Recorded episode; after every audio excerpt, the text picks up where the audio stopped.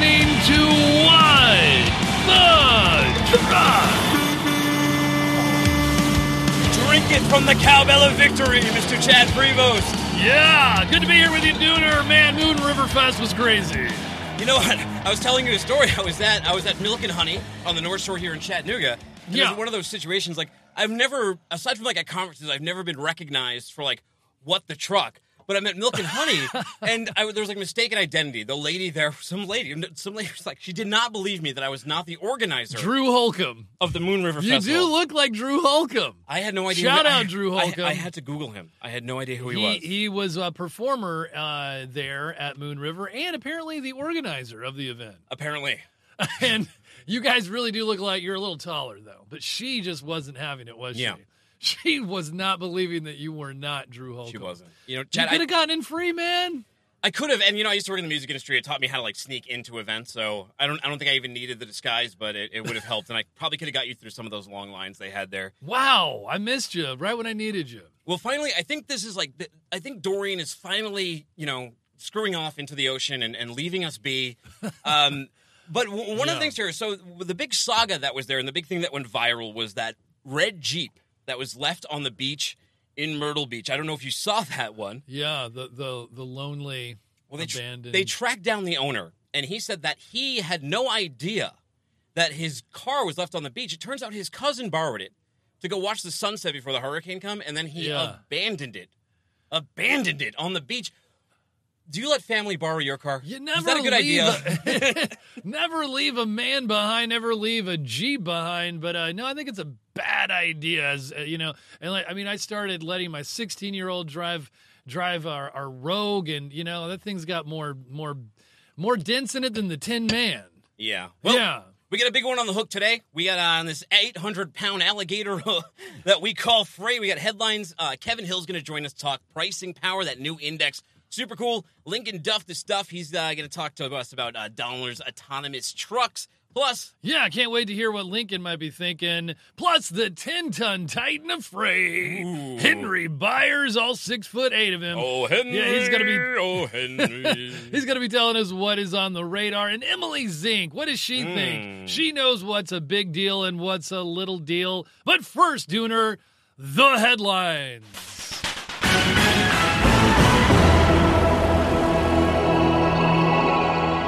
Well, this one's kind of good news, bad news, right? The Coast Guard has contacted the 4 crew members in the capsized car carrier. That is the Golden Ray. After drilling through the hull of the ship, the Coast Guard has made contact with the 4 trapped seafarers and said they seem to be okay. Seem to be. The Coast Guard has begun its effort to rescue 4 of the remaining crew members on the Golden Ray. That's a Hyundai Glovis car carrier that capsized at around 2 a.m. September 8th as it was leaving Brunswick, Georgia. The Associated Press reported that Lieutenant Lloyd Heflin said rescuers drilled a hole through the hull to make contact with trapped crew members, and that the early indication is that they're on board and they're okay. He added that getting them out of the ship could be challenging, though, because the ship is laying on its port side. Well, that is strange. Did they overpack it and it just kind of tipped over? We don't know. Yeah. A South Korean broadcaster reported on its website that South Korea's Ministry of Foreign Affairs said the 4 crew members were all trapped inside the engine room, and the Coast Guard dispatched 8 units and were able to rescue 20 people from the ship within 10 hours, including the U.S. pilot of the ship, 6 South Korean crew members, and 13 seafarers from the Philippines, according to Air Rang. But 4 additional South Korean crew members remained trapped in the ship. Yeah, well, the cause of the capsize isn't clear, but the Coast Guard said that it was making a starboard turn as it was departing Brunswick when it keeled over. The Coast Guard said there had been a fire on the ship after the accident and that conditions initially made it too risky to enter the ship to search for these 4 crew members that are still stuck on board. Yeah. But, Chad, this isn't the first time a PCTC, some people call them RoRos, they're also known as PCTCs, which is a pure car truck carrier. And there's been issues with them severely listing and being lost at sea before. There's been at least 6 occurrences of these in the aughts. But this is a developing situation. We wish the crew on that ship, all the prayers and all the best of luck in the world, and the rescuers as well. It's a developing situation, yes. PCTC. You learn something new every day. You do. Uber Freight moves HQ to Chicago. Uber Freight, the digital freight brokerage division of Uber Technologies, announced September 9th That's today that it's moving its global headquarters to Chicago from San Francisco. Uber Freight will maintain offices in San Francisco and Amsterdam. Those are two nice cities. Yeah. Last month, the Chicago Tribune reported that Uber would be the anchor tenant in the newly redeveloped old main post office after the company signed a 10-year lease for approximately 450,000 square feet. Construction on Uber's space will begin in the spring of 2020. Walgreens will be another large tenant. And I believe that there's a highway that runs right underneath that building, according to Captain Kirk. But very cool. Yeah, so while Uber is consolidating its Chicagoland personnel across its rideshare, eats, and freight business in the new office, the majority of space will be dedicated to Uber Freight. Morgan Stanley equities analyst Brian Novick, who attended Uber Freight's delivery shipper conference last week, we should have gone to that, wrote in an investor's note that Uber Freight has 1,100 employees.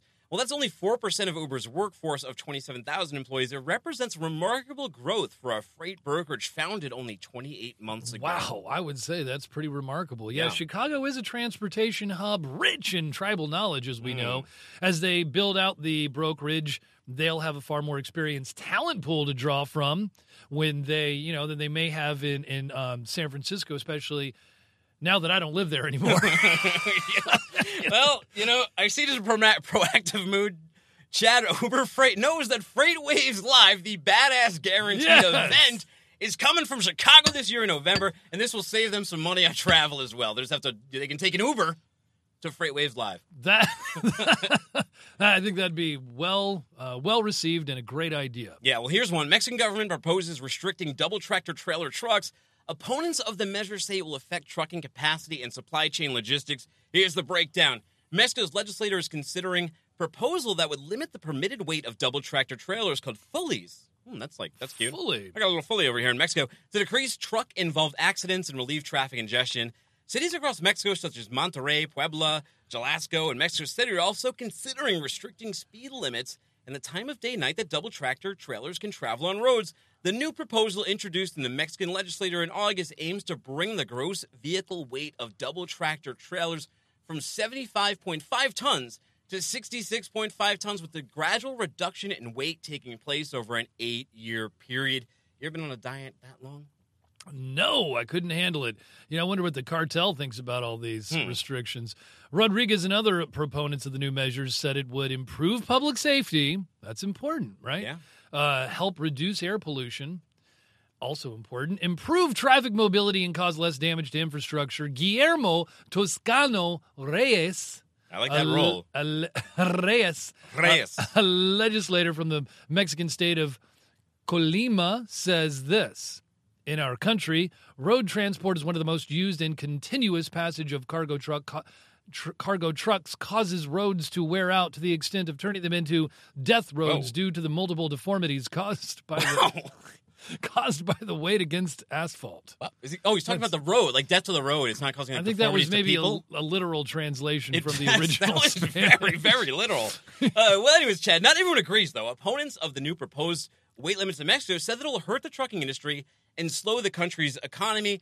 And what they're kind of saying here is that it's not going to help air pollution because you can't pull as much freight. So now you have to take twice as many trips instead of pulling two trailers. Do you agree or disagree? That's a good point. It is a pretty good point by the opponents. Right. Yeah. If this was off the supply chain, you would probably have to give them a little ding-ding, right? I would take a point off, or I'll give a point for that. Yeah. Yes. So I think that's pretty interesting. Another headline, and the U.S. promises to sanction purchasers of Iranian oil. A Treasury Department official reaffirmed on September 8th the Trump administration's denial of waivers that previously allowed countries to import Iranian crude oil under UN and U.S. sanctions. The Trump administration reaffirmed its policy that no more temporary waivers will be granted to countries that continue to rely on imports of Iranian oil. According to the news service Reuters, Sigal Mandelker, Treasury's Undersecretary for Terrorism and Financial Intelligence, told reporters at a press gathering in Abu Dhabi. Yeah. Easy for me to say, right? Abu Dhabi. On September 8th, that countries continuing to violate UN and U.S. trade sanctions with Iran by importing that country's oil risk being sanctioned themselves. Yeah, well, Asian countries such as China, South Korea, India, Taiwan, and Japan, as well as Europe's Greece and Turkey, have been the largest importers of Iranian crude oil during the period of the U.S. waivers. But the news comes as, get this, China has agreed to invest. And this is the butterfly of the trade war flapping its wings, the tit-for-tat nature of the trade war. This just comes as China has agreed to invest $280 billion into Iranian oil sectors that are hampered by these sanctions. So, this is like a family at war doing little petty things over Thanksgiving, you know? Yeah. I wonder if it's going to be like a butterfly effect. A butterfly effect. Well, we're going to have 5 good minutes now with Kevin Hill. Here we go, bring him in. Kevin Hill, come on into the booth of truth. Kevin Hill, welcome. We are going to be talking about pricing power indexes. Whoa. Sip a Diet Dr. Pepper for the working man as we get to 5 good minutes. Welcome. All right, man. Yeah, what the hell's the pricing power index? It is. I know. Good question, right? No, I'm too excited. I'm like chomping at the bit. I know we're going to be talking about this all day. I saw the article on our site. I haven't personally been able to see it in use yet, but I'm so happy that you were going to be here to educate us and all of our live viewers. Yes. Tell us about it. So is it like one index that you can go find on Sonar, or is it like the compilation of putting together a lot of different things? So it's a compilation of putting together a lot of different things. Okay. Right? So we'll start with load volumes, which is a good place to start, I guess, on pricing power index. And it goes from the shippers to the carriers. And it's really who has upper hand or who has the power in rates. Like power rankings almost. It's what? It's almost like power rankings, you know? It is power rankings. It's like in power. In a relationship, the way that, you know, power kind of shifts from one to the other. Yeah, unless, like, of course, you're a power couple. Exactly right. But, you know, like the old Seinfeld episode where George is trying to get the upper hand in the relationship. The master of my domain? Not that one. Okay. No, that's a different one. I think whoever makes the most money kind of has the power. It is, right? And this is certainly true for shippers and carriers, right? So, and right so you have load volumes. You have rates. Yeah. Both contract rates and spot rates. Wait, do we go ahead for a second? So the index itself is comprised of all of these things? That's what dictates? So it's the Freight Intel Group, and we kind of put our own qualitative measures after we analyze all of these different categories of everything that affects supply and demand in trucking.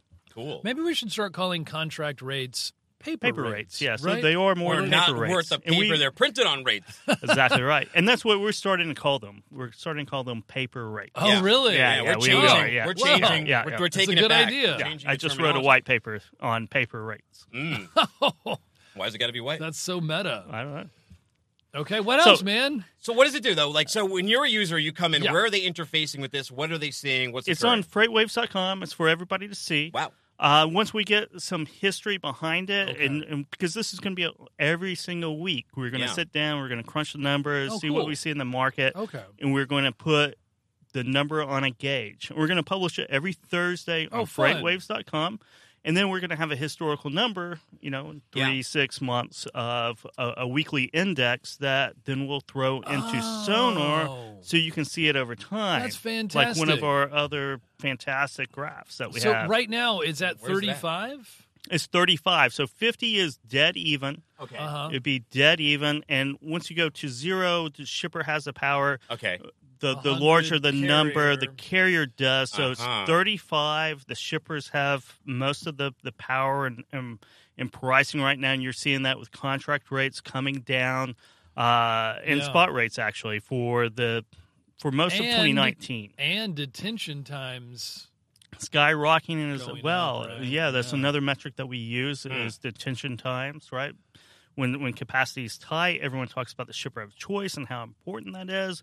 But as soon as things turn around, you know, that just kind of falls to the wayside a little bit for a number of shippers out there. So is shipper of choice dead? Like, is it a good sentiment, but is it, like, we talked about it so much in 2018, and there was all these When I was with my previous company, I wrote my own guide on being a shipper of choice. Plenty of other companies did. I know FreightWaves had their own thing. We had our awards.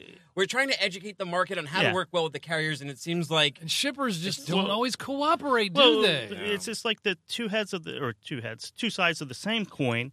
You have shipper of choice over here, and you have driver shortage over here, right? When capacity is tight, everyone's out talking about some kind of driver shortage, but you don't hear too much about it this year. I mean...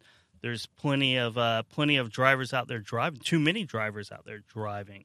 Yeah, trucks are overseated. Overseated, right? So you don't hear about that. You don't hear about shipper of choice. I guess let's invert it a little bit. I understand that we talk about it more during a time of a capacity crunch, but is there ever possibly going to be a time when the power is more on the shipper side, where they still are focused on being more of a shipper of choice? Is there a scenario you can imagine where the war on detention is actually winning, and there's is there any kind of incentive, just efficiency itself, or? No, not really. Okay. No. It'll get really better. Okay. I stumped you on that one. A few wild swings like we saw in 2018. I think after a few of those. But after one or two, I think people kind of go back to what they always did. Well, there's a lot to be said for dock efficiency, though, and it's just... It should happen. But a lot of times it doesn't. Well, you know that, right? There's not a ton of incentive to correct it in a market like this, where it's such a business where as much as we talk about efficiency and all of these things, it always seems to default back to that core of rates. It does. It does, because a shipper isn't a shipping company, right? I mean, they ship goods, but they ship goods, and they specialize in the goods they make. And their margin squeezed, too. So they have a guy in there, and it's it comes from the top, and they are tasked. Oh, yeah. They're not KPI'd to be the most efficient dock in the world. They're KPI'd to get the lowest. You think about the salespeople in those organizations, they promise something that the operations people or the manufacturers are trying to produce on some kind of compressed timeline. Yeah. And by the time it gets to the shipping department, it's a day late and dollar short already, and there's no room in the transportation budget. The purchases of the toys were already made. They only have to get there in an estimated general ballpark of time. They don't really care, right? Yeah. We're almost out of time. But Kevin, before you go, I just want to put this into some context, because it's at 35 right now. Yes. We were in last year. I don't know if you've gone backwards, but could you speculate? What would we have been at in the peak of 2018? About 80. About 80? 80 to 90. Yeah, wow. Definitely. Maybe 85. I mean, it was it was really bad in the thick of it. So it's not a complete inverse, though. The shippers don't have as much power as the carriers did last year. But they don't, right? So, but that's swinging over. They've lost some of their power since freight volumes have picked up in the last couple months. Yeah, right. So I think we're 6% above last year volumes right now. So up until about July, they had much more power. They were probably in the 25 category, but ever since July. Where in 2018 volumes faded down, ours is 2019. We're still staying steady, increasing, and we're 6% above. So that helps everyone out. All right, sir. Steady as she goes. Where can they find this index right now before you step out of the booth? FreightWaves.com. Go straight to FreightWaves.com. Every Thursday it'll be coming out, and we'll have our index. Thank you for joining us today, Kevin Hill. Thank you, Kevin, King of the Hill, bringing it on the Pricing Power Index, coming out every Thursday. Okay. We have a relatively massive man. Not as big as the man who will join him after, but still a pretty large dude. He's going to get off the blockchain with us. He's got his Beta shirt on. Just like to put your headphones on, because we're going to turn down the lights, because it's time for us to get... Chad, it's time we get off the blockchain. The blockchain? The blockchain. Blockchain? Let's make it digital. Let's make it digital, Chad. Time to get digital. Oh, it's so nice to be here getting digital with you, Duff. Yeah. Let's get digital. What's going on in the world of digital and tech, and in the world of computing and freight tech, and this huge emergent... I mean, that's one of the coolest things about working here, isn't it? We are at the forefront of this freight tech, this emergent freight tech, and it's finally being embraced, and a lot of money's coming into it. Yeah. And all these things we've talked about, like, for years, like autonomous cars, which we're going to talk about today, are really moving around. Like, Chad, do you know at the Olympics, do you guys know this? In the 2020 Olympics, Japan is going to have over 200 autonomous cars moving people back around. And forth. Yeah, it's going to be the end of the world as we know it. It's interesting stuff. They'll have some kaiju. Tell Ultraman. Us, like, what is what's the news? What's the good word? So Daimler is testing Level 4 autonomy in Virginia. On the roads, they have a couple trucks. They're testing Level 4, which is more than kind of they've done in the past. So right now they have the Cascadia that has kind of an optional driver assistance package you can get that helps it basically do like Level 2 partial autonomy where the driver has to sit there. They can take their hands off, similar to what like Tesla does where, you know, you can kind of not fully pay attention, but you still kind of have to be vigilant, right? But now they're testing Level 4, which is basically everything but having the driver out of the cab. So driver sits in the cab, but that's about it. So they're testing that right now, and it's you know, something that they're hoping to kind of grow out and continue. So they're testing this. Where are they testing this on? Because it's Virginia. On public roads, right? Virginia. Wow, Southwest Virginia. Why there? Great question. All of these articles always say that, and I don't think it is it speculation by the journalist or have there been studies? Because all of these articles are like, people on the road aren't ready for autonomous trucks yet. But like, are they or aren't they? Like, or autonomous cars? Because like, have we done stuff? I don't know. I remember last year there were a lot of studies. There's a lot of terrible human drivers, you know? Yes. If people really understood how much safer these cars will drive than humans actually drive, then maybe public acceptance. If you've ever jaywalked in downtown Chattanooga, you might wish for some autonomous cars. Yeah. I think the thing that'll get people to embrace autonomous cars will be the insurances, right? Yeah. So, like, if you have an insurance company and you have good point, and you're insuring people that have autonomous cars, like they should be paying next to nothing. Right, because they're statistically much safer. So then you'll have to jack the price up on these other people, and so your insurance cost will be basically zero with an autonomous car, and it'll be hundreds of dollars with your personal car. I just had a thought. Like I could just have my car just drive my 16-year-old wherever. Don't have to pay the 16-year-old on the Mass Pike. Did you guys see this video on the Mass Pike yesterday? There was a couple in a Tesla driving down the very busy road in Massachusetts. Asleep. Both of them were asleep as the Tesla just drove them down the highway. What? That is the life. I think we might see sleeping activities happening in cars as they're driving down the roads. I think that might be a cause for concern, right? You look in the back seat and there's some sleeping activities. There's some sleeping activities. If you know what I'm saying. Like adult entertainment kind of stuff. Okay. Yeah, you know what? But here's the thing. Cars are designed. That's a real worry, though. No, I know. And like anything, just like any type of technology, it eventually is. Just taken over by some perversion. But can we? They always say people are saying it's going to take 2 decades for these things to get on the roads, and I think that is completely inaccurate for the same reason. Yeah, that's bullshit. Yeah, they're already there. Yes. I mean, they're already there. We apologize for those of you listening out at work for this man's foul mouth. Yeah, no.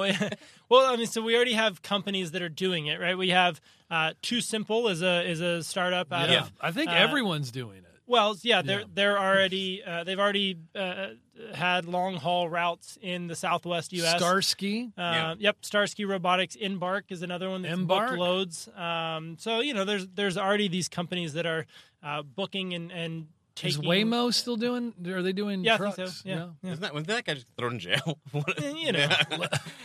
Lewandowski. One of them was just thrown in jail. But you know what? Know what the cool thing is going to be? We're going to see the actual look of a car radically change, because if the car drives itself, it's going to start looking like a spaceship, because you don't need a windshield anymore. You can just have like LEDs. And you don't need a car. Then it becomes an office. So then it becomes on demand. Well, then it's like you don't own a car. You just use a car when you need it, right? So then it's you won't buy a car. You'll My mind is kind of. It's going to happen rapidly. Because your car sits like 95% of the time, right? Yeah. So then you. Then you say, like, okay, what can be improved upon when you don't have cars sitting? So there's not need for parking, because you only need 1/20th of the cars that exist, right? Or 1/10th of the cars. For a long time, the keynote of American success was having a house with a white picket fence, two and a half children, the dog and the cat, and 2 cars. But you're seeing kids now taking longer and longer to get licenses, and you're seeing people that are, 40 and under who are living and moving towards cities and realizing that car ownership is very expensive. And with the advent of things like Uber, it's really cheaper just to take an Uber wherever you need to go, or an e-scooter, or have someone throw you on the e-scooter as far as they can. Yeah. They're angry. If you're in a major city and you have a nice car, you have a payment of $500 to $700 a month for your car. You have insurance, $200 a month. Insurance is bad. You have parking that's could be $200 a month. You have maintenance, gas expenses. So you're talking $1,200 to $1,500 a month easily if you live in a major city, and you can.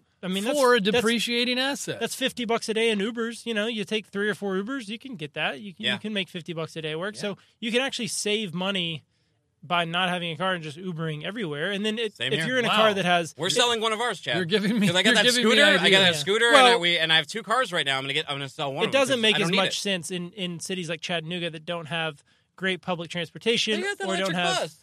But if you live in like Hickson or something, or Red Bank, you're not getting here. Yeah, yeah. So you have to got Uber drivers out there, right? Yeah, but they're not quite as at that point. Demand. It's like $16 each way, $20. So I'm talking about if you're living in a city, you're not that far from work, you're a couple miles. It's not like a major ordeal to go. So Lincoln, thanks for joining us, my man. Your Uber ride is here. That is interesting. Hope you had the bleep button ready. Yeah, no, we didn't. It's live. It's out there into the wild. It's okay. They'll survive. All right. Sorry, kids. See y'all. We're talking about badass guarantees on here. That's true. Yeah. Thank you for joining us. All right. See y'all. Oh, yes. We're going to see Henry. He's going to, you know what Henry's going to do? He's been away for a while. I missed him. And I looked all over in the office for him. He's going to tell us what is on the radar. On the radar. Presented by Sonar. What's up, big man? What's up, guys? What's been happening in the world of freight? We talked about that vessel that listed over. We've been monitoring the news. I don't think the 4 gentlemen that are in there, the 4 crew members, have been saved yet, have they? I don't think so. All right. Boy.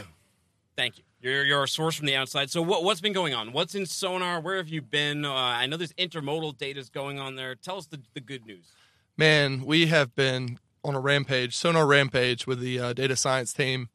The intermodal data is just unbelievable. Yeah. So we're the only platform where you can get daily intermodal volumes. Okay. So we're talking on a lane level, on a country level.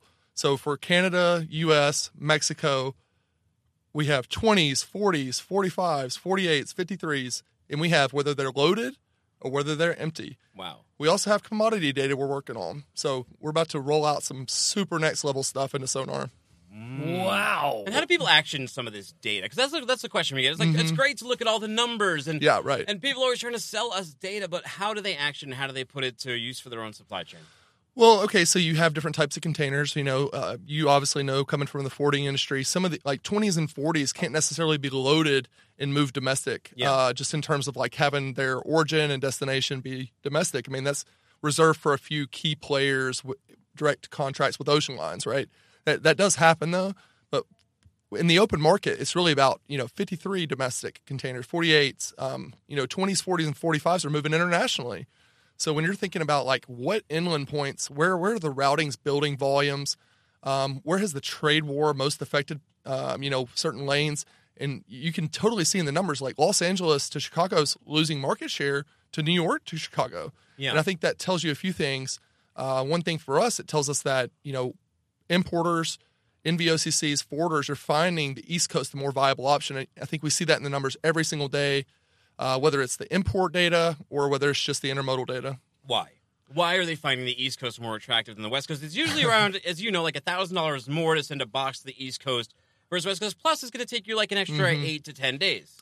So it's interesting. I point to about four key things. So number one, I think back in around 2014, 2015, you had the labor strike issues at the port of LAX. And unfortunately for those guys, where you had all those ships sitting off the port, they didn't get to – a lot of importers were affected by that. So they're sitting there thinking, how can we prevent that again, right? And at the same time, the Panama Canal was widening. Yeah. Automatically, you've got larger vessels going through, hitting the East Coast. Okay, now you get to fast forward about 2 or 3 years later – now things have kind of worked themselves out. The Port of Savannah just been killing it, right? They build the port around the BCOs, around the importers, making sure that they're servicing those guys. Yeah. Because as we know, the Walmarts, the Home Depots, the Targets, they're making up a majority of the volume. Such a powerful corridor, too. Absolutely. Traditionally, it has been over there. That's a lot of space. Corridor. I mean, you know, the dredging was an issue, but they've dredged it enough to enable like over 14,000. Over 14,000 TEU, 20-foot equivalent units.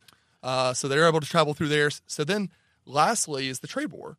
So now with sourcing and manufacturing moving out of China, you have places like India, Bangladesh, Vietnam, which would have to catch a transshipment vessel, feeder vessel to Singapore.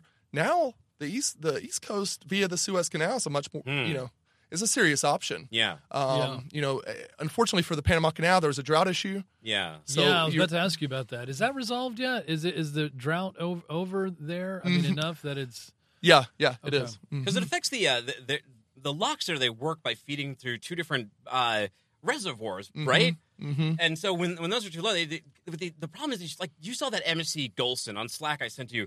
It's the largest vessel ever. That thing is over 4 football fields long, Chad. Mm-hmm. Wow. It holds 23,000 containers. Mm-hmm. That's a few. But then the funny thing is that the same carriers will be like, we're over capacity. We're over capacity. Right. Our rates are unsustainable, but they keep building bigger boats anyway. It's funny. Yeah. And I mean, you know, you do have the IMO. So, like, if you didn't build the new vessels with the low sulfur fuel capabilities, you'd have to retrofit. I mean, other than that, like you're saying, the Golson can fit through the Suez Canal, can't fit through the Panama Canal. Yeah. So I think as we're thinking about bigger ships, we're thinking about, you know, it's becoming more economical for these ships to travel. All that's limited right now in the U.S. is the infrastructure. So can the Port of Savannah hold 23,000 TEU vessels? Can the Port of New York? You know, they had to raise the bridge there. Bridge. Yep. I don't know if you know about the Port of Boston, but like the challenge we've always had in Boston, where I come from, is that same dredging thing, because Boston is basically built on a landfill. Mm-hmm. But the other thing, I don't know if you know this, but the gantry cranes in Boston are very unique, because most gantry cranes hang long over the ocean. We can't because of the clearance for Logan Airport right over there. So we have, I think they're the only gantry cranes in the world that are backloaded like that. Wow. Yeah, wow. You learn something new on What the Truck every day. Be like your port talk. And this is my fellow port girl here. Yeah. We come, people come from the world of international So lucky to have so many knowledgeable people. Dooner's definitely one of those his knowledge spans all modes. You guys are lucky to have each other. That is for sure. Well, where can people find out? Lucky to have you too, Chad. No. Where can people find out what's next with you, Henry? Oh man, I think you just stay up to date. Dean Croak, me and Dean are every day. Zach Strickland, we're really working hard with the data team. Guys like Jason Baker, the map guru. Follow these guys on LinkedIn. Follow Henry Byers on there. Follow the Zach Stricklands of the world. Follow the Dean Croaks of the world. They post great content also on Twitter. Dean Croak is very active on Twitter. Mm-hmm. He not only posts great content, but he likes and shares great content as well. You're going to learn a hell of a lot. Now, one thing I would say is Freight Waves Live in Chicago, man. I'm looking forward to Craig being up on stage, debuting Sonar 5.0. Yeah. Because we've been putting so much work into it. When he gets up there and you see what's behind him, I hope you're as blown away as I think you'll be, and I think it'll blow people away. Yeah. It's complex, and yet there's still a simplicity with the ease of use. Which you know what Arlen told me? We have a stage there, too, so we're going to be doing a What the Truck Live.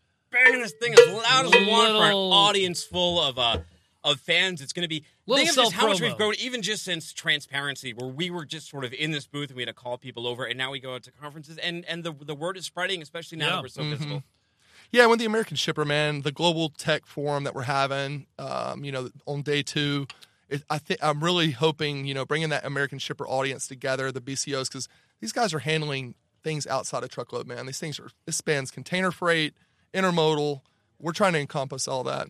Well, it sounds like a big deal, Henry. Big deal. Henry! That is your cue. We got to talk to your fair counterpart. He is a big deal. All right, man. All right. Yeah. All right. Thanks, guys. See ya. Thanks, big deal. All right. And not to be outdone, another big deal. Yeah, we missed her last week. She was replaced by the man operating the camera today, Mr. Nick Friend, the Friendster. Oh, yes. He enjoyed his time in the life. Big deal. Wow. Little deal. Big deal. Little deal. Dooner, you're making me jealous with your DDP right there, staring at me. No. Oh, here you go. Oh, product placement, though. They do not sponsor this. I know. We'll put a sticker on here next time. We'll put a sticker on it. Here, we'll put Thank you, Dooner. That was so sweet of you. I just realized in our freezer back there, Henry pointed out that there was a whole, 24-pack of these that I didn't even know about. Don't let everyone know. No. They're going to get into our stash. We're broadcasting it to the world. Oh, my gosh. Someone's going to break into Freight Alley and steal all the DDPs. Yeah. Oh, it's a darn shame. Mm. Okay, you guys, ready to play? Yeah, ready or not. Dooner's up first. Oh, okay. So, Dooner. Because I won last time. Yes, it is. Whoever wins goes first. Officials intercept a rare bug in corn shipments from Mexico. The bug is called a snout weevil. Mm. It's in the beetle family. Is this a big deal or a little deal? This is a bug deal. Oh, it is. There we go. Good one. These are really interesting creatures. So it's an invasive species, very invasive. They eat a lot of crops. Do weevils wobble? But they don't fall down. Especially agave. And there's if you look them, there's 97,000 different types of margaritas. Not the margaritas. I know. And there's one that's really beautiful, actually. It has it looks almost like the predator. It has a reflective shell. So it looks exactly like whatever is reflecting off of it. That one was super cool. So, yeah, I mean, I guess it's a big deal. We don't want invasive species to come in here. Like that walking catfish we talked about, that's an invasive species. So, yeah, it's a big deal. How far did it get? Although that's kind of a weird job. Would you want the job at Customs who has to go through the corn looking for bugs? Yeah, no. That would not be. Is that a legit job? I wonder what the title is. Oh, it's a totally legit job. They're saving it. That's how we even know about them right now. Like guys. The CTB or something. How do they know that none have got through, though? They sent the corn shipment back. I know, but couldn't have gotten through on the ones they didn't. Yeah, you don't know what you don't know. Yeah, I suppose. Exactly. I guess. You know. So what did you say was right now. A big deal? A bug deal. It was a bug deal. So he didn't really pick one. I agree. You have choice. It was. It's a bug deal indeed. I have to agree with that. All right. Okay, I like it. New one. Big deal, little deal, and bug deal. Snout Chad, truckers' payroll slashed by 4,500 jobs in August, ending a 4-month expansion amid concerns of slowing production. Is this a big or little deal? Well, as we always say, it's a big deal to the people who were fired, right? Yeah. It came, after 4 years of growth. Also, there expansion. There's a lot of signs, apparently, in the economy right now where there still is some expansion, even in logistics, such as with e-commerce and couriers, I believe they're still growing. I'm going to say, until it's back-to-back, I'm going to say this is a little deal. Okay. Mm. Yeah, he's really wrong. It's a huge deal. And the reason why is when we looked at all the carrier shutdowns of the major ones, I believe that ended up being about 3,200 jobs when we look at the 10 carriers from New England Motor Freight through Ready Trucking. Now, a lot of these people were able to find jobs, and in a business with 99% turnover truckers are used to, it's harder for the operations people to find new work. But what we saw there was there's contraction. So contraction is probably the bigger thing. There was contraction of 600 jobs. But the problem is that some of the replacement was things like on-demand delivery services being counted, which don't pay nearly as much as trucking does.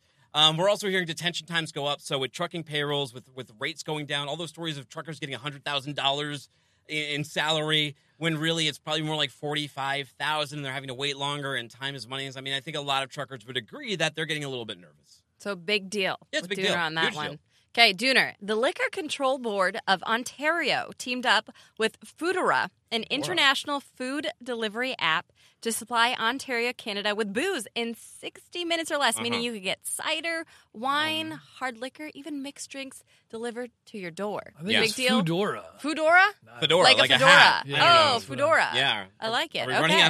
Are we running out of dumb names for startups? I guess. There's a lot of weird... What was that one? Smile or... it makes sense. Food and Dora. Yeah, like smile with a Y, like S-M-Y. Foodora the Explorer. Is it... Yeah, I mean, look. It's a big deal. I mean, it's kind of... I don't know. It's a little... Alcohol. What's good about it is that it's going to keep people from driving to get more alcohol, that's right? That's what I meant, I guess that's a good thing. It'll keep drunks off the road because they... to me, again, as I mentioned multiple times, I don't drink, so it's not a big deal to me out of a selfish reason, but it's a good idea to keep people off the road. And I have drink, and I know that you can make dumb decisions when that bottle looks empty. Yeah. Yeah. I mean, but it's a little deal. It's just a tiny little company trying to do this, and they're not going to probably make much money on it. In Canada, we'll see. How much do you make delivering a mixed drink to somebody? I don't know, I hear a lot of those, like DoorDash and stuff. They're not making money. No. Right? Yeah. Uber Eats, anything like that, no. Yeah, that would be the big deal. We had a tipping point. And they were like, oh, we've scaled it so massively that, you know.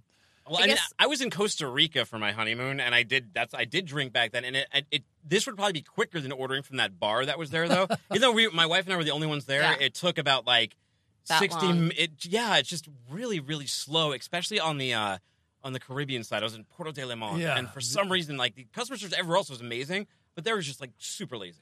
You were just on Costa Rican time, man. I guess so. Yeah. I could have used this when I was like mountain time. This, and sometimes you just crave a margarita and you want it delivered to your door. And in here, you could have like had one. You'd be like, well, I got to go and let the truck. I need a marg. By the time I'm preparing, and then I'll have one waiting for me. Yeah, that's a business idea I got going. So someone probably just stole it. Anyways, Chad, the Chinese Labor Watch Group released a report alleging several violations of Chinese law against Foxconn. That's the key iPhone assembler. Apple says it investigated it and denies most of those allegations. Yeah, they did. But then, big or little deal? Yeah, it's a. Is it a bit? I will say I'm going to. It's a little deal, I think. It's kind of a seasonality thing where Apple, like in the rush to create their new Apple, I think 11s. Yeah, they were through Foxconn. I think the actual amount was They were. You can only have slightly above 10% of your workforce as temporary, and they had over 50%. So it had to do with temporary employees, something like that. Yeah. So it's not like they were running them ragged or poor conditions. I'm sure they were doing that too. Well, and it sounds a little bit like a spat in the tariff war thing, a little bit of tit for tat. So little deal. Yeah, it's a little deal. Nobody's going to care. I mean, the iPhone 11 that's going to be debuted, I believe, this week, the iPhone 11, the iPhone Pro, and their whole product lines, and people are going to pre-order them. And regardless if there's, and I've got an iPhone too, so I'm not, like, looking down upon anybody. And I know that there's been suicides and all these things in these factories, and it's the dirty underside of the supply chain. And it's sad, but it's the way the world turns right now, and there's maybe we need a little transparency there. I mean, transparency in the supply chain. I guess so, but if I'm being completely 100% self-aware, like, I mean, I don't have to replace my iPhone this year, but I probably am next year, and these things are probably going to persist too. Yep, something to watch. Wow. Okay, Dooner, another story about our neighbors to the north. Drone Delivery Canada reveals 1,500 aircraft operations center, the first of its kind globally. Is this a big or a little deal? I think they go out of business. I mean, I don't know. It's interesting. You know, we hear about the drone deliveries. We hear about the autonomous trucks. I mean, it sounds cool. It sounds really futuristic.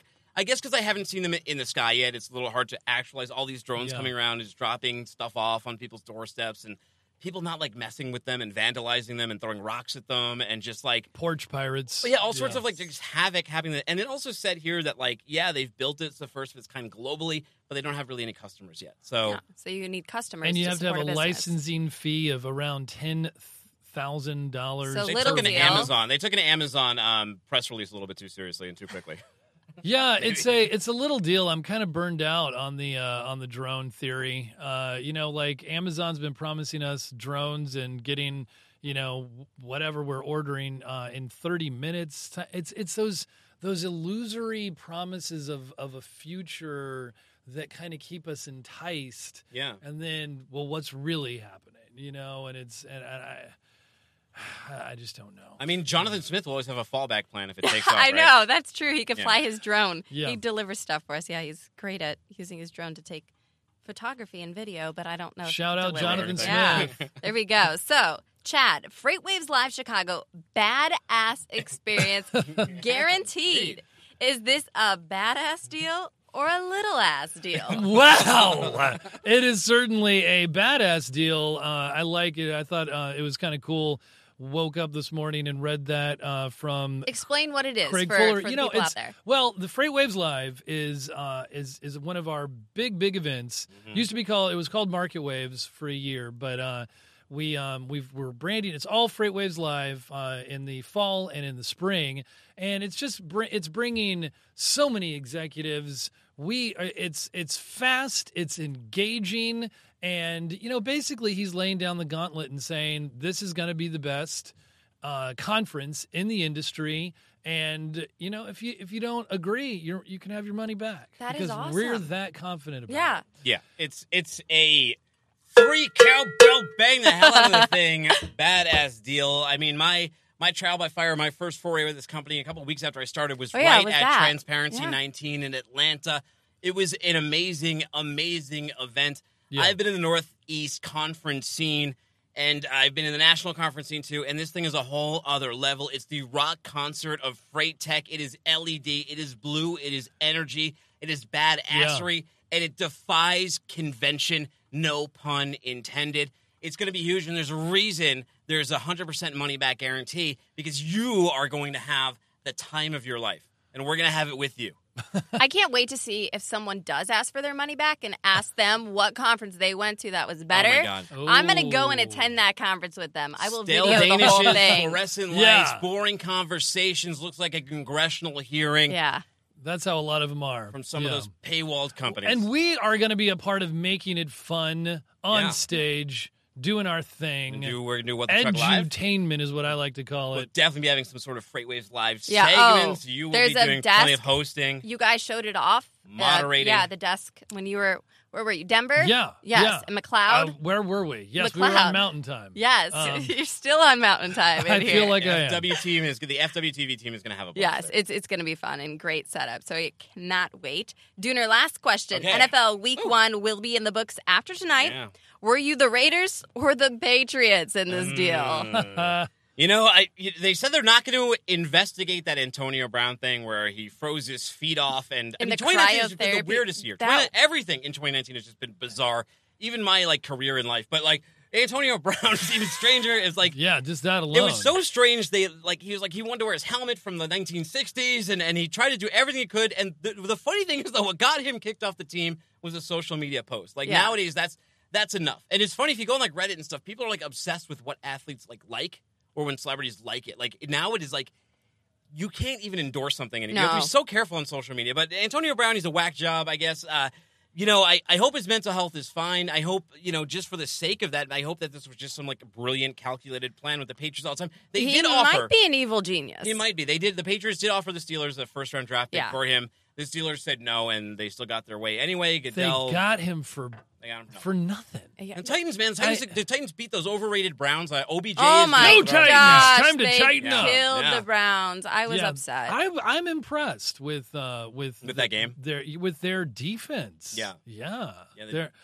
You're a Browns fan. I wanted to root for them. Well, I grew up in Canton, Ohio, so it's Northeast Ohio. Yeah. And you have to root for the Browns when they have Odell Beckham, they had Baker Mayfield. They actually had some people this year. A lot of stuff to get excited about. It was a little ridiculous. They were talking Super Bowl talks already. So I'm happy that they got killed by so much just so people stop talking about that. Relax, your coach is Freddie Kitchens. Yeah. And OBJ had Eli Manning and they didn't do anything with the Giants. Yeah. So, but it was a tough loss. So, yeah. But who did you pick? Yeah. Did you say that week one was the Raiders or the Pats?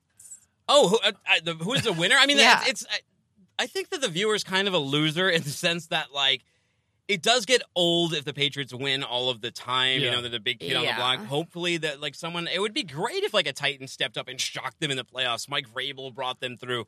My awful Jets, if they were to have an upset, which isn't going to happen because that team is just terrible as they always are. Yeah. Signed big free agent running backs and all that stuff. I mean, I have to follow college. You Southerners down here, you guys love your college football. Yeah.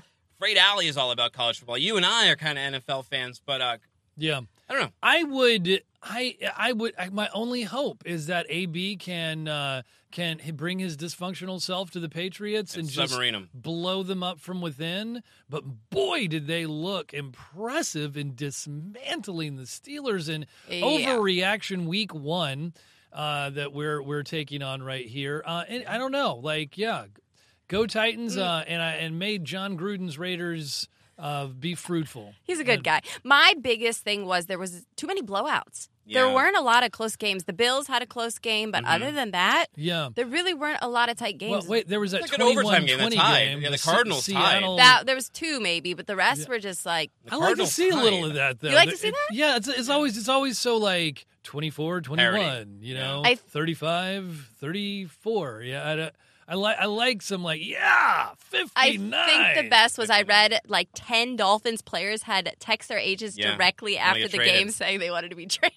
gotta get. Are you serious? I did not know that. So, but yeah, good week and good times as always, guys. And I get to leave with the diet doctor. Take it with you. Cold diet Dr. Pepper. Well, if that makes you that happy, then we can always have that for you. Yeah, thank you guys. All right, great to have you, Emily. Thank you. Dr. Pepper, big deal. Big deal.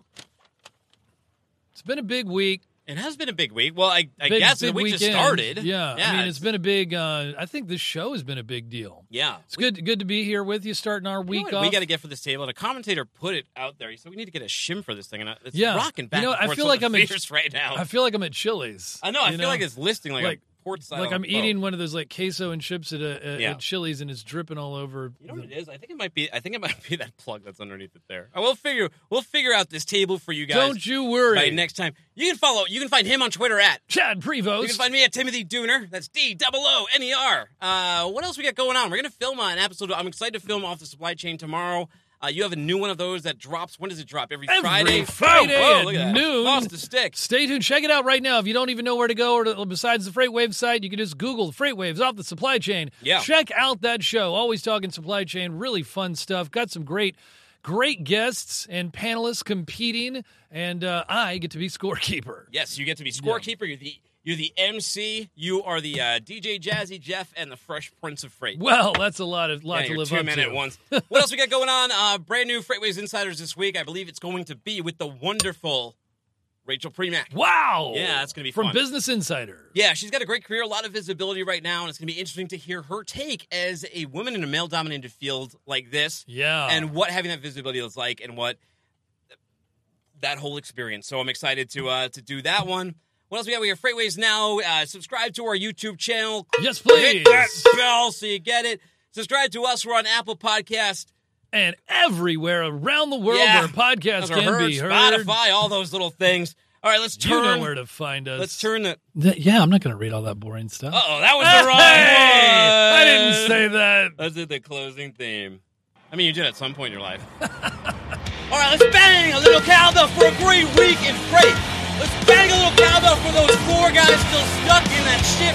Get them out of there. Let's bang a little cowbell for those rescue workers, man.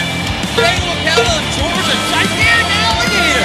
It's you have been listening to What the Truck. Get out of here on LinkedIn, YouTube, Twitter, everywhere. The iPhones all around the world.